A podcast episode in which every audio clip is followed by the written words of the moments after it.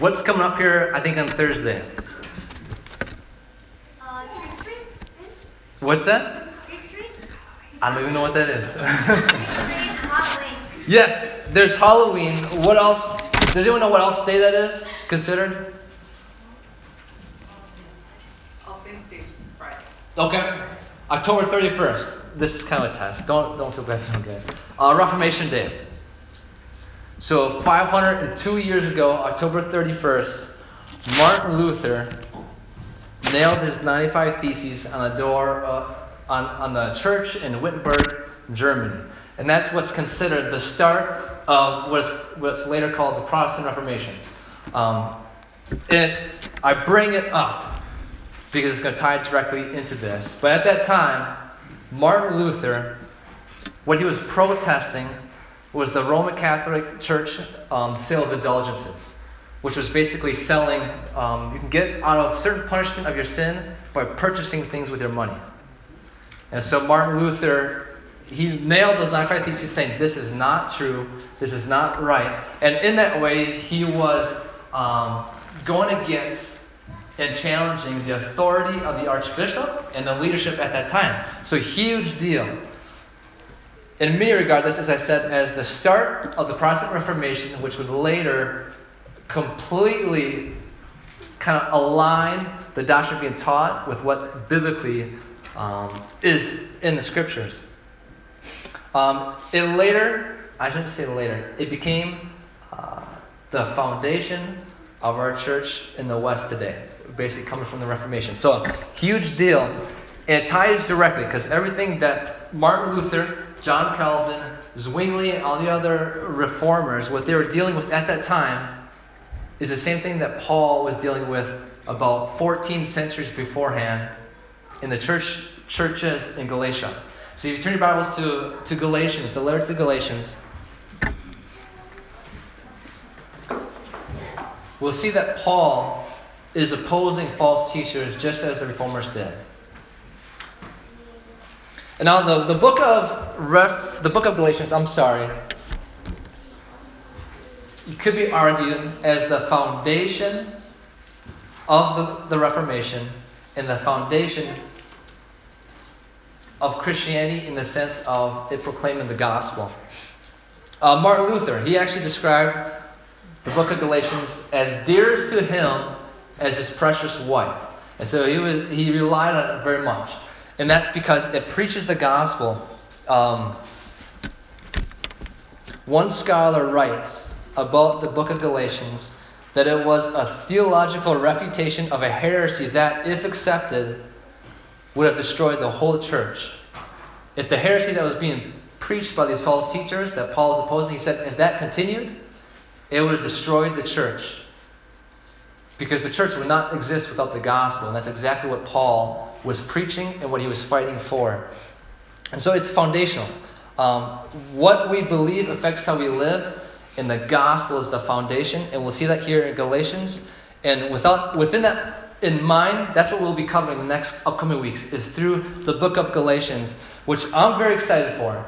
Because Paul touches on a spectrum of topics within that, but he makes very clear in some very strong language what the gospel is and why it's significant for us to also uh, argue for or defend.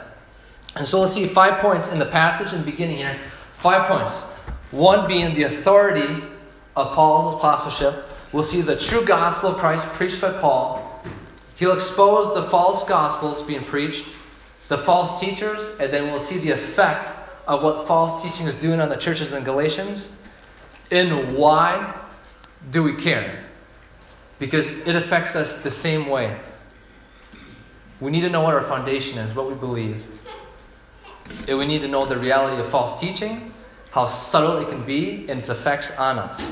And so before we jump into this, I want uh, just to, to lay, lay down or just make clear how significant this is because as we'll see, Paul takes it very seriously that this is the most important thing in our lives. In our lives, in our husband, wife's lives, in our children's lives, in our friends' lives, in our extended family lives, our co-workers' lives, the most important thing, literally between life and death, eternally, So it's a massive deal. And, and I know I'm repeating, but Paul will make that very clear in the way he says things and the degree to which he says it.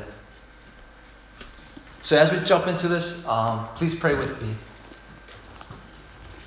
Father, Lord, you are gracious that there even exists this gospel, God, that there's good news for those of us that, that are sinners, for all of us, Lord, and that we can be saved from our punishment that we deserve and receive so much that we don't deserve, God.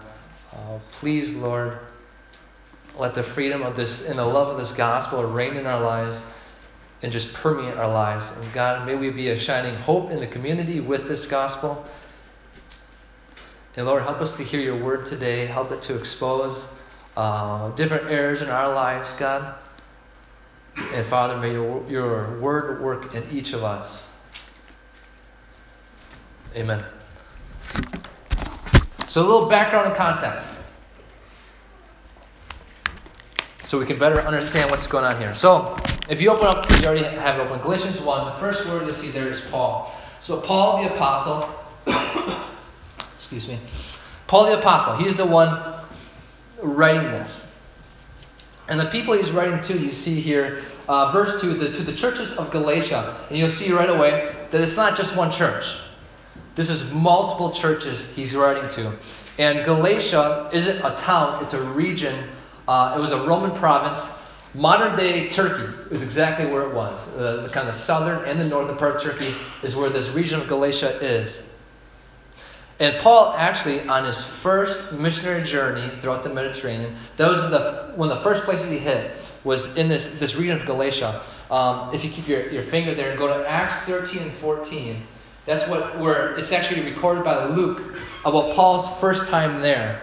And what's interesting to note is that even when Paul was there, there was opposition to his message. There was opposition even when he was there. Uh, chapter 13, or you can listen in, in Acts, verse 45 reads, But when the Jews saw the crowds, they were filled with jealousy and began to contradict what was spoken by Paul, reviling him. Verse 50, But the Jews incited the devout women of high standing and the leading men of the city, stirred up persecution against Paul and Barnabas, and drove them out of their district. It keeps on going. Verse 2 of 14. But the unbelieving Jews stirred up the Gentiles and poisoned their minds against the brothers. Verse 5. When an attempt was made by both Gentiles and Jews with their rulers to mistreat them, being Paul and Barnabas, and stone them, they learned of it and fled to Lystra and Derbe, cities of Lycaonia, and to the surrounding country, and there they continued to preach the gospel. And then finally, verse 19. but Jesus came from Antioch. I'm sorry, but Jews came from Antioch and Iconium, and having persuaded the crowds, they stoned Paul, dragged him out of the city, supposing that he was dead. I'm so sorry. So even when Paul was there, there was opposition to his message right away. They eventually left, and soon after, the false teachers came in. Soon after, which was not a unique event. Years later, when Paul was leaving Ephesus, he talks to the, the elders of the church. He says this I know that after my departure, fierce wolves will come in among you, not sparing the flock. And from among your own selves will arise men speaking twisting things to draw away the disciples after them. So this was prevalent. These false teachers were happening in many different areas. It was not unique, it was not rare. And just like Paul warned in Ephesus years earlier in, in the churches in Galatia, false teachers came in right after Paul was there. And so, Paul, this was kind of his first connection. Um, honestly, this letter written by, by Paul here is one of his first letters, if not the first letter. Very soon after his missionary journeys in 49 AD, which makes Galatians the first letter and foundational. Now, tying this in, here we go. So, as I mentioned, the churches in Galatia was not just one church, but it was many churches. um, such places in cities as Antioch, Iconium, Lystra, and Derbe. But the very important thing to really tie in that we'll see in, Galatians, in, in the letter of Galatians is that there were Gentile congregations. They weren't Jews. They were like most of us here, Gentiles. We're, uh, most of us are not Jewish. And so that's who Paul is talking to. And the reason why that's important to know is that connects exactly with Paul's purpose here. Before we get into the into chapter one, but Paul's purpose, as I've been kind of saying, he's he's writing to oppose false teaching that was distorting the gospel. And Paul took this very seriously. Keeping in mind here, so this is really early, 49 AD, that Christianity was very Jewish. It was a, like a, a Jewish flavor, if you will. It was seen as Jewish. In fact, Christianity at that time was getting a pass from the Roman government because it was seen as a Jewish sect. At that time, they weren't getting persecuted by the Roman government. They were for sure getting persecuted by the Jews, but the Roman government, the persecution for them would come later because they were seen as very Jewish, that they were seen as a, just a sect of Judaism. That's how it was. There was this. It was Jesus' first disciples, all Jews. Jesus preached in Israel, all Jews. And only now are they starting to understand the full gospel that the Gentiles, most of us here, are able and are included in the new covenant.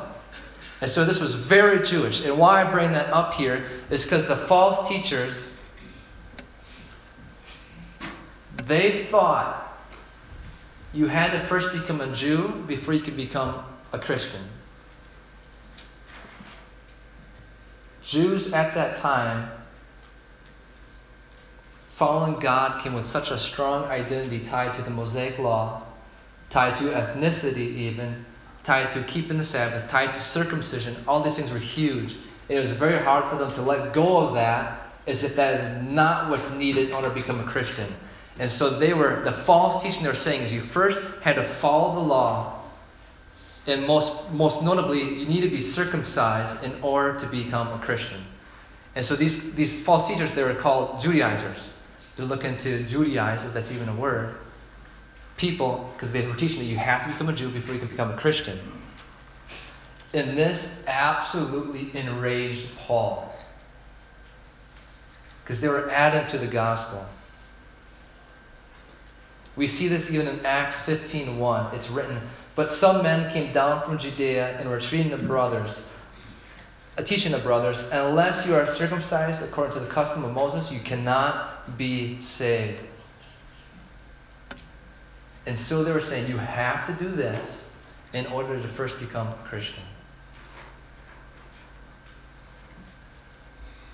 And so, with that all being said, boiling down the purpose of the letter of Galatians, what Paul saw as the problem, is that they were adding to the gospel. They were distorting the gospel, and it was huge to Paul because the gospel, this is the only way that we are saved. This is the only way.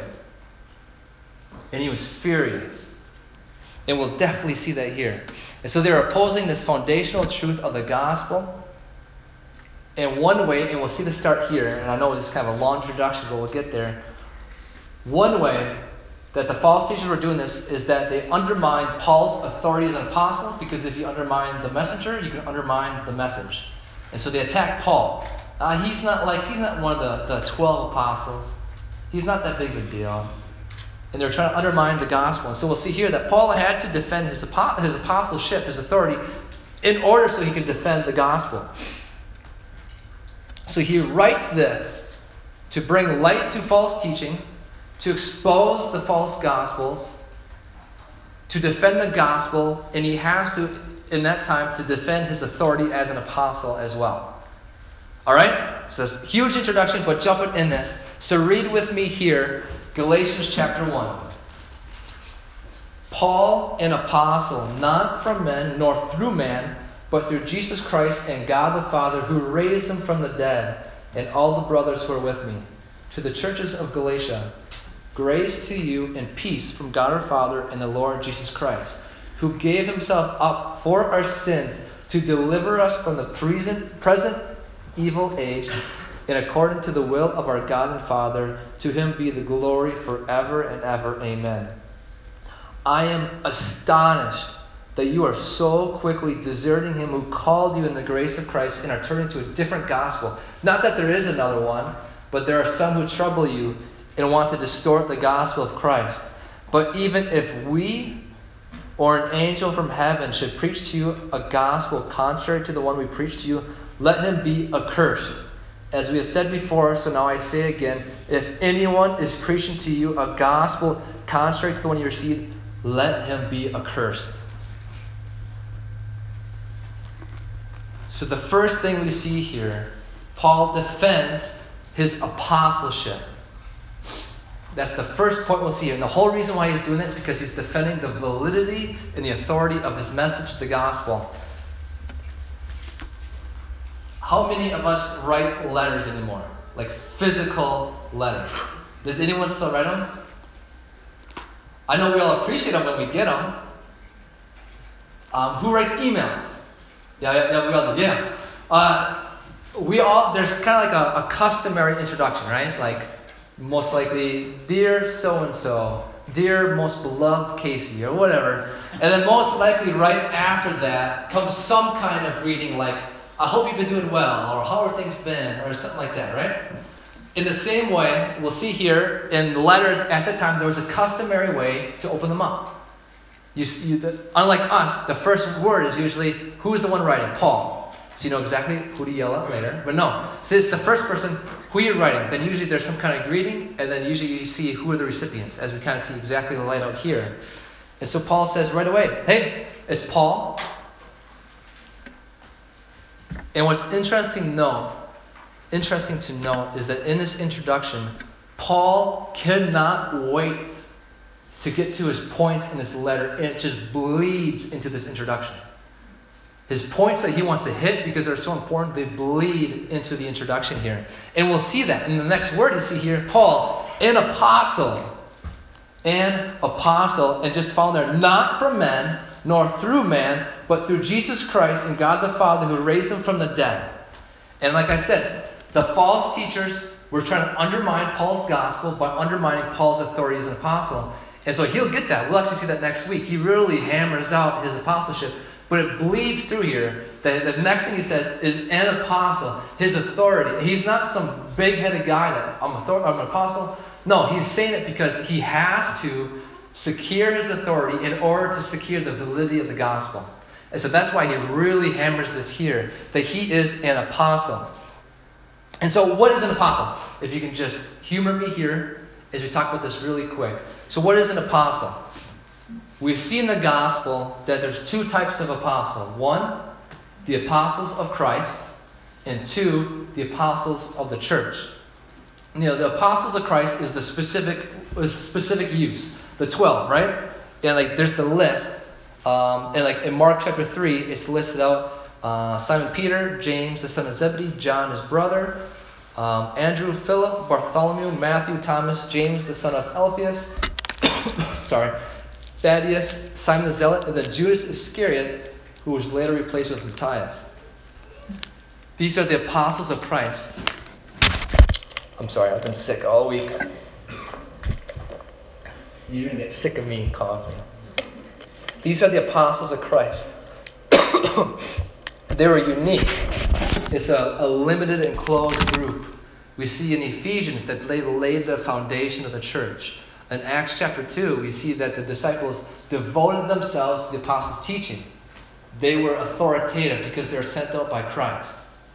The second group of apostles we see is a general sense apostles, messengers, emissaries, envoys of the church.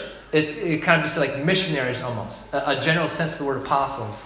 Um, they were not a limited group. You can even call, uh, could, if you're using that word, call missionaries today as apostles because they were sent out.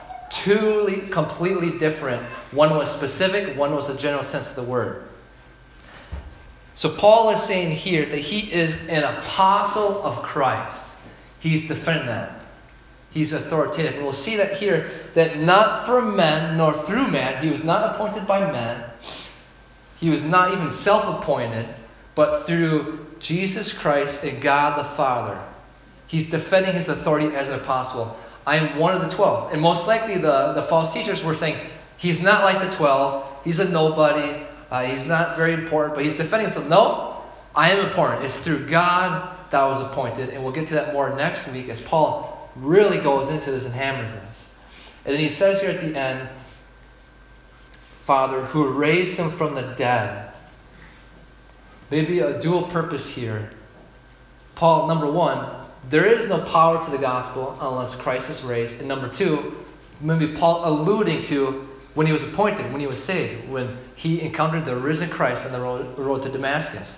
Again, securing his authority as, a, as an apostle, not because he's big headed, but because he needed to secure that in order to secure the validity of the gospel.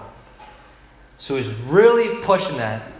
Um, and I, I said again, not because he's big headed, not that he's abused or anything like that, because in order to secure the validity of the gospel, he needed to secure his apostleship.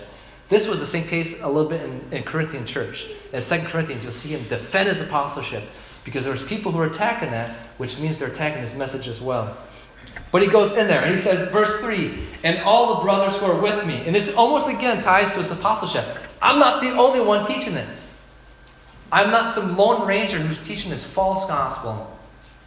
But there's brothers with me that you guys know. They're with me. Probably Barnabas, maybe Silas. There's people with me. I'm not some guy making this up.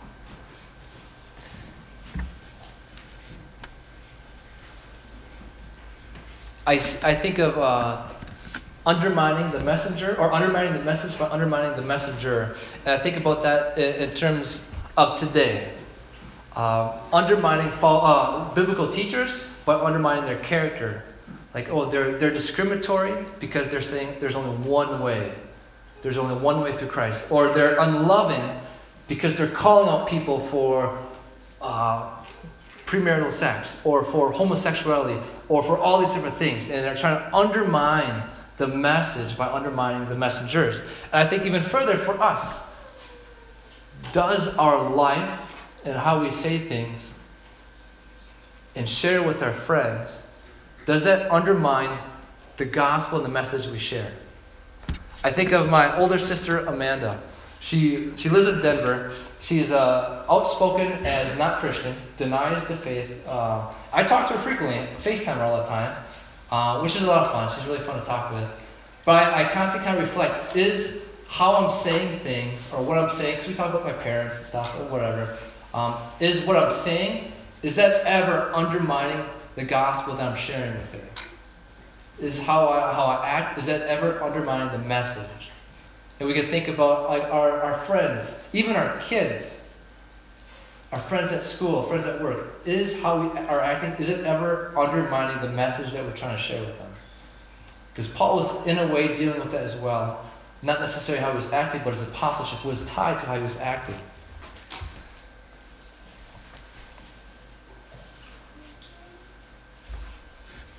And so Paul defends his apostleship here. It bleeds into his introduction to the, to the churches of Galatia, and again, multiple churches. This was not rare, this was happening everywhere.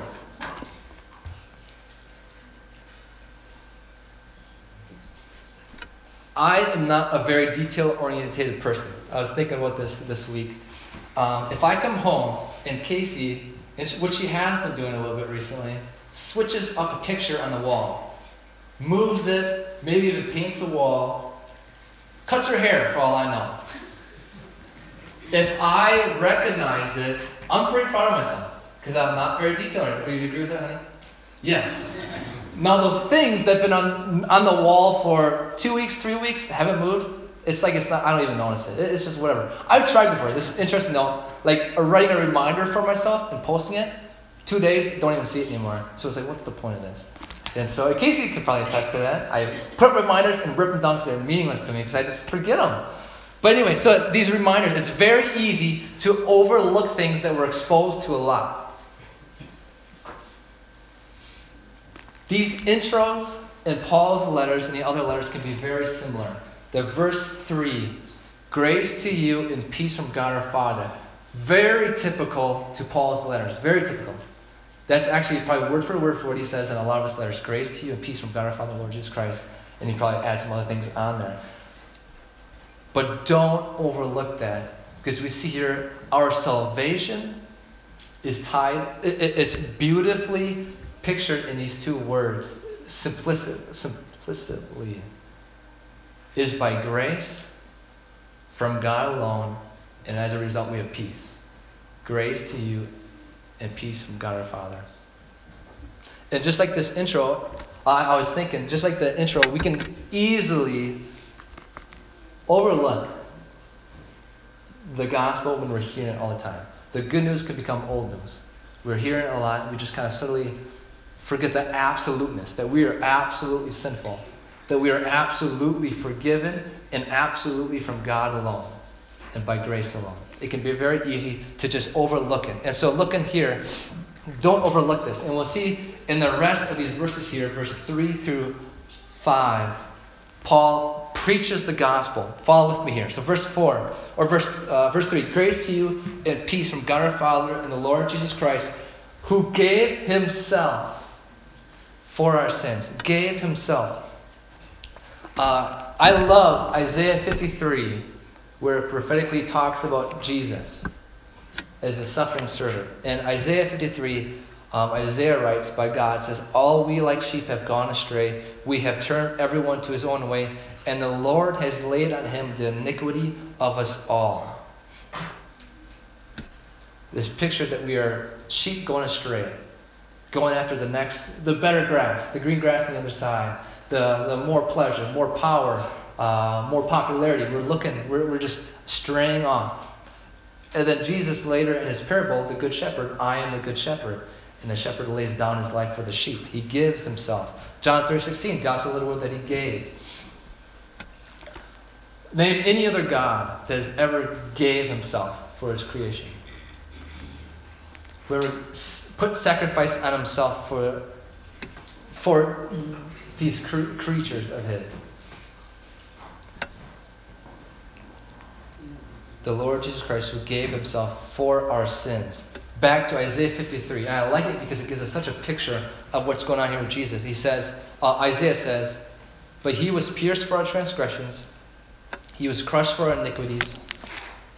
Upon him was the chastisement that brought us peace. And with his wounds we are healed. Because he poured out his soul to death and was numbered with the transgressors. Yet he bore the sin of many and makes intercession for the transgressors. He gave himself for our sins. Didn't have to. He was very justified just to let us die in our sins. But he gave himself for us, the gospel. Verse 1, I'm trying to show how the gospel is said here in the introduction where Paul bleeds it in. He already talked about the resurrection, who was raised, who, who raised him from the dead. He talks about the resurrection, verse 1. And look here, he says, to deliver us, so continue in verse 4, who gave himself for our sins to deliver us from the present evil age. And that word too, it's a, it's a purpose word. You're saying, okay, here's a purpose. The next thing that's found is, uh, is purpose. And so, one of the purposes of our salvation, the reason why we've been saved, one of the reasons that we've been saved is so that we're delivered from this present evil age. And this word deliver, it's a rescue word. Um, Stephen in Acts, the first martyr, he used that word to describe God talking to Moses, saying that he was going to deliver the Jews or the Israelites from Egypt. It was a rescue word. So Paul says one of the reasons that we are saved, one of the purposes of the gospel is that we're delivered from what? The present evil age, and that's exactly what it sounds like. Present, the current evil age, and kind of the the world, the culture we're living in is evil now.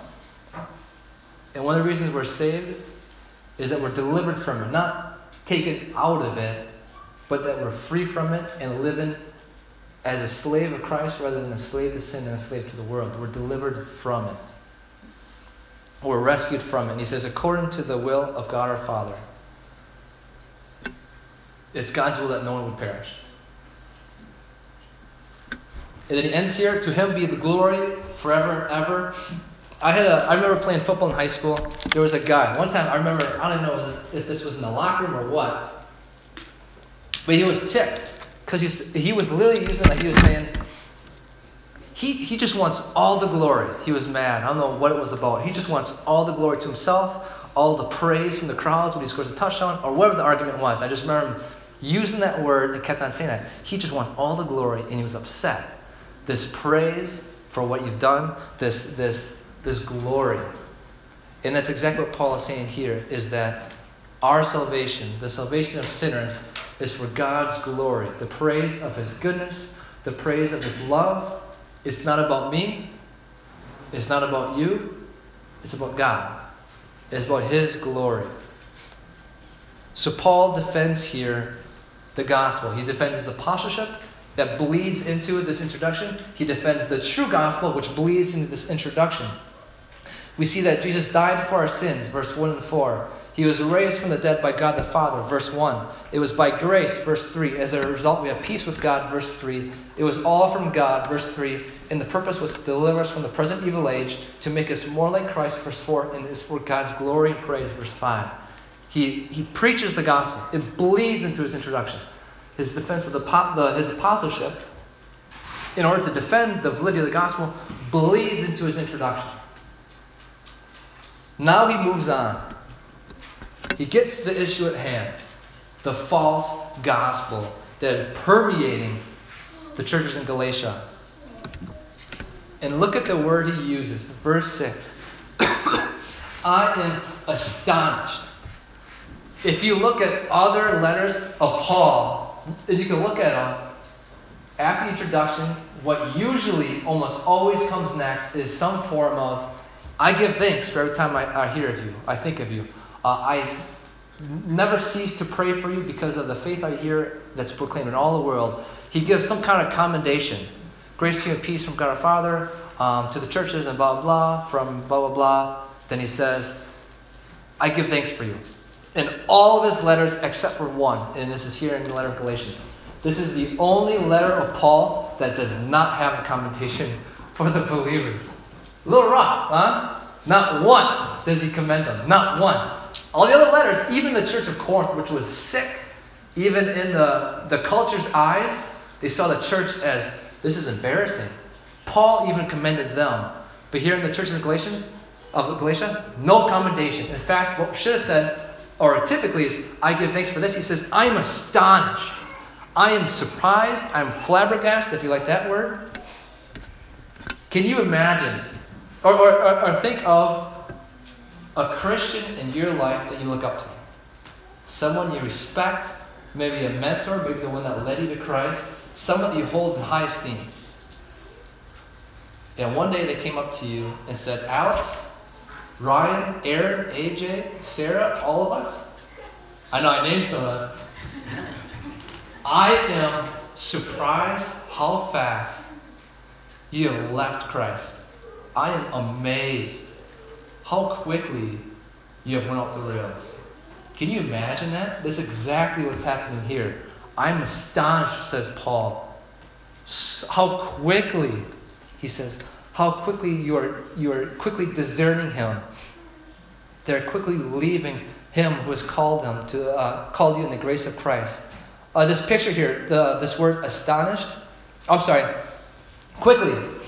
He doesn't just say that you're discerning, but you so quickly. I was just there, he says. I was just there. And you are so quickly leaving the gospel of Christ. Um, this picture here is the Israelites and the golden calf.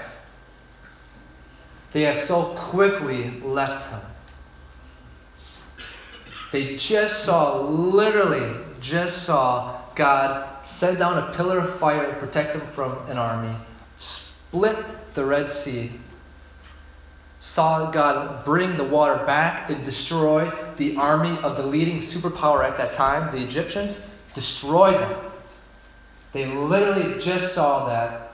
Moses is gone for a couple days on the mountain with God, and they so quickly decided to get all their earrings and jewelry and build it to a golden calf and worship it as if it is God, if it is the God.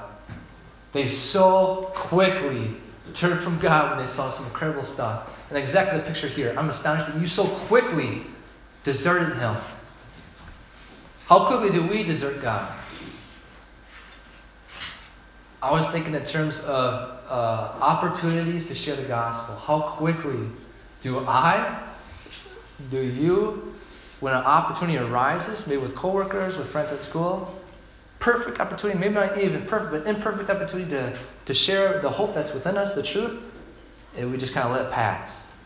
How quickly do we desert Christ in that in that situation? So he says, "Who called you? Uh, deserted him who called you to the grace of Christ."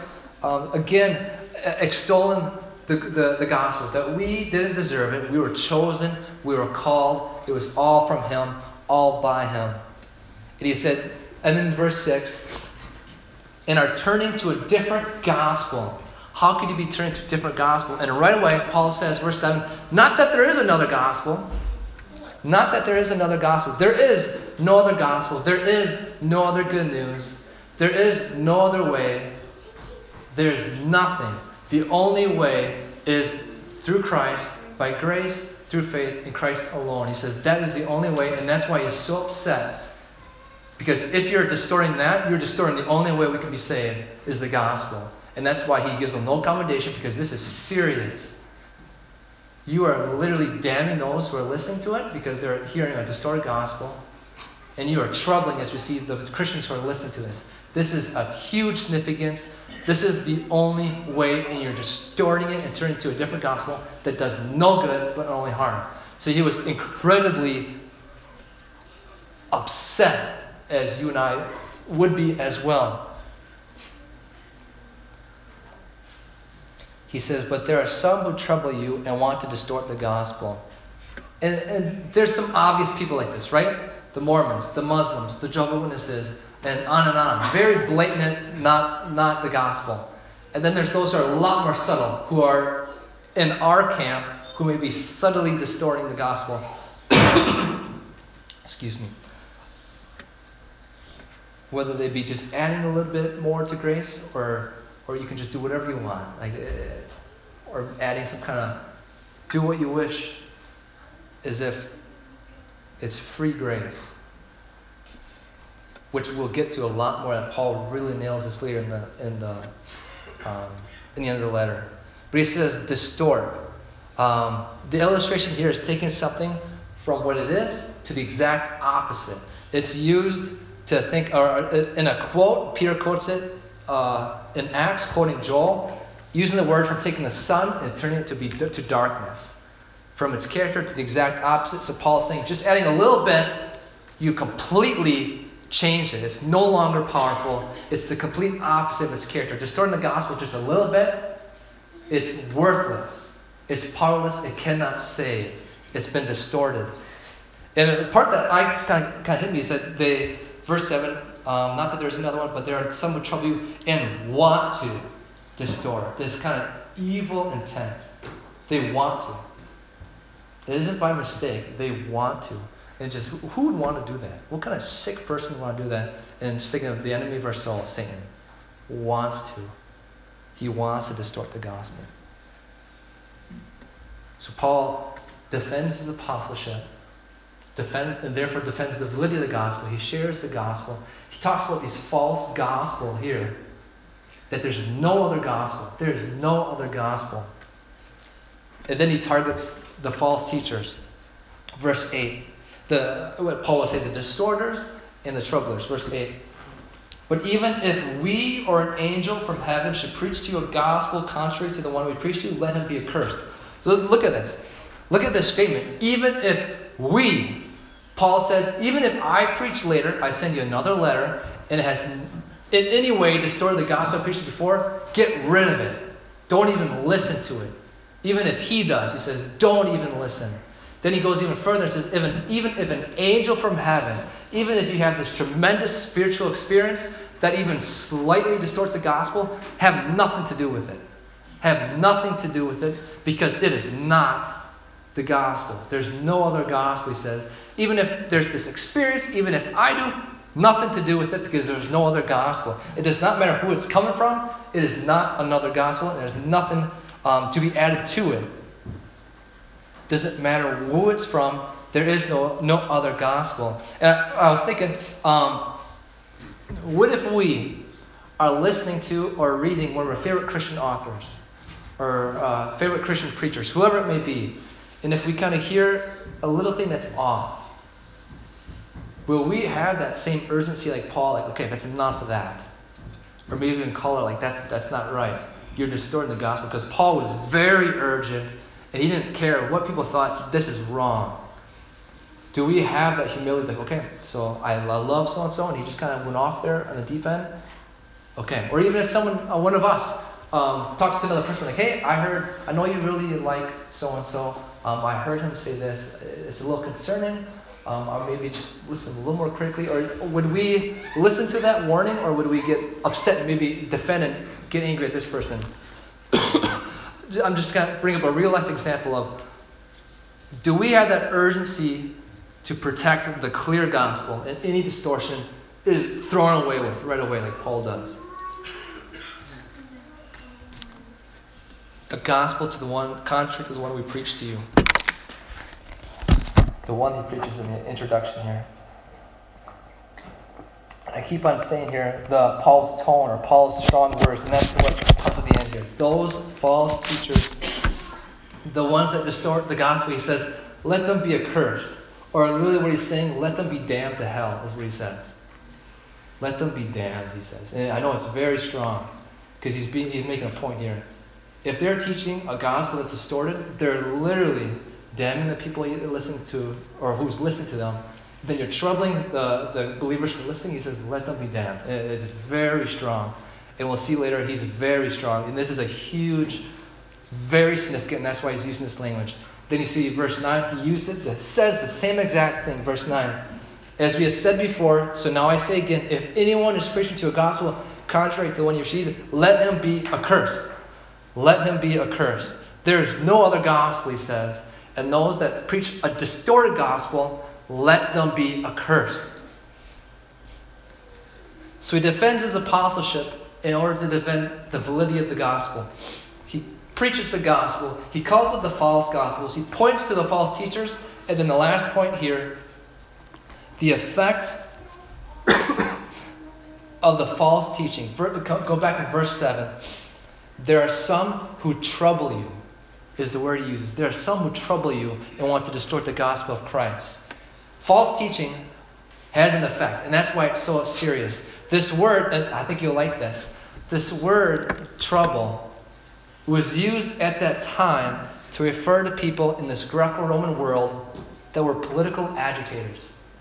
Political agitators. I just thought, well, talking politics is a pretty divisive very agitating thing, depending on who you talk about. If you say, make America great again, or win with Warren, or whatever the slogans are, just saying that can cause quite a stir, can cause a lot of anger, a lot of tension. And that was the word that Paul uses. This false teaching troubles. Just like this political tension, this political divisiveness, all this tension, that's exactly how false teaching does to the believer. It troubles. It's actually, the word is also used twice by Jesus in John chapter 14. Um, if you remember, John 14, this is before that he's betrayed. He's literally telling his disciples, hey, I'm going to be betrayed. I'm going to die. I'm going to go somewhere where you can't go. He says, Peter, yep, you're your leader. He's going to deny me.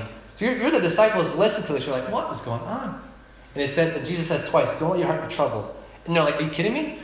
You're literally leaving us. You're saying you're going to die. Our leader, fearless leader, he's going to deny you. And so they're troubled. And so the anxiety, just think of the anxiety, the stress, Jesus says, do not be troubled. And that's the exact word that Paul uses here. False teaching troubles. It troubles. It troubles. It makes us sit in guilt and shame when we fail, rather than realizing the gospel that Jesus has taken care of it. To be empowered by it, that Jesus has taken the shame on him, has taken the guilt on him it troubles. It makes us think that we have to do things in order to earn God's acceptance, His grace. It makes us feel that we need to keep these things up. Otherwise, God isn't pleased with us, that He doesn't care about us, and that He won't bless us. We have to earn this. We have to earn this. It troubles us. Gets us in a state of tension and stress and anxiety. When true teach, the true gospel frees us, which Paul is a huge theme here in Galatians, is that we're free. The gospel frees us. False teaching troubles believers. It damns those who are listening because it's no way to salvation. There's no other gospel. Paul's saying there's no other gospel. 19 centuries ago from today, Paul dealt with this. These false teachers who were distorting the gospel. About five centuries ago, Martin Luther reformers were dealing with the same thing with the Roman Catholic Church and their, their distortion of the gospel. It sounded so good, but it was distorted. It was distorted. And today we face the same thing. Jesus says all the time, there'll be, watch out for the wolves, there'll be false teaching, there'll be those who come in my name. He says all the time. In fact, if you look at all the New Testament letters, all of them have some hint that they're attacking some kind of false teaching. All of them. This was not just, it was in the, in the beginning, the first century church. It was during the high, really, people say the high point of the Reformation. It is today, the false teaching. We face those that distort the gospel. And so the Apostle Paul, he opposed the false teaching. He defended his apostleship in order to defend the validity of the gospel. He calls out the false gospels, the false teachers. Why? Because people's souls are at stake. Literally. People's souls are at stake. And he was like, this is no joke. He gives no thanks and he goes at them. How could you? I am astonished, he says. So, what does this mean for you and me? It might mean for some of us to trust Christ the first time, to acknowledge our sin, to see this beautiful gospel, this good news that Paul teaches here, that we can be saved from our sin, that we can have righteousness, being right with God, and there's nothing we could do to earn it, and we can be free from punishment, and we can be made right with God through Christ alone. That might be for some of us. For others, it might mean that we have to fight the lies of Satan far more in our minds that get brought up against the gospel. Are you sure you're a good mother, a good father, even a good kid? You sure you're, you sure your parents wouldn't love you more if you, you did this? You're like Johnny more down in, school? That we fight the lies that Christ has paid it all. It might mean lovingly disassociating, disassociating ourselves with certain preachers, teachers, whatever, whether close or, or far, because they are preaching a different gospel. It might mean bring our lives more in line with what Jesus teaches so that our lives don't undermine the message that we're teaching. And finally, it might mean to be more intentional at seizing these opportunities that God gives us at work, at school, in our families, even with our kids, to share the gospel. So, whatever it means, let this truth that Paul rings out and what the reformers risked their lives to let ring out, and what believers throughout history and even today, what they are persecuted for, that there's no other gospel than the one through Jesus Christ. Father, thank you, Lord, for this. Um, I think about my life before Christ. Uh, I think of the things I even do now, Lord. And God, thank you for forgiving us. Thank you for this good news, the gospel. And uh, God, help us to, to live this life that supports the gospel, that not perfect, but we, we are constantly uh, repenting, Lord, that we're constantly asking forgiveness, working, striving to live lives worthy of the gospel. Give us a resolve like Paul to hold fast to the gospel, this urgency Paul had to expose these false gospels, these false teaching that lead people astray and trouble believers. and may we live in the joy and the freedom and the love and the gospel this week as we get after our jobs, as the frustrations of life arise, and as we are with our families. Amen.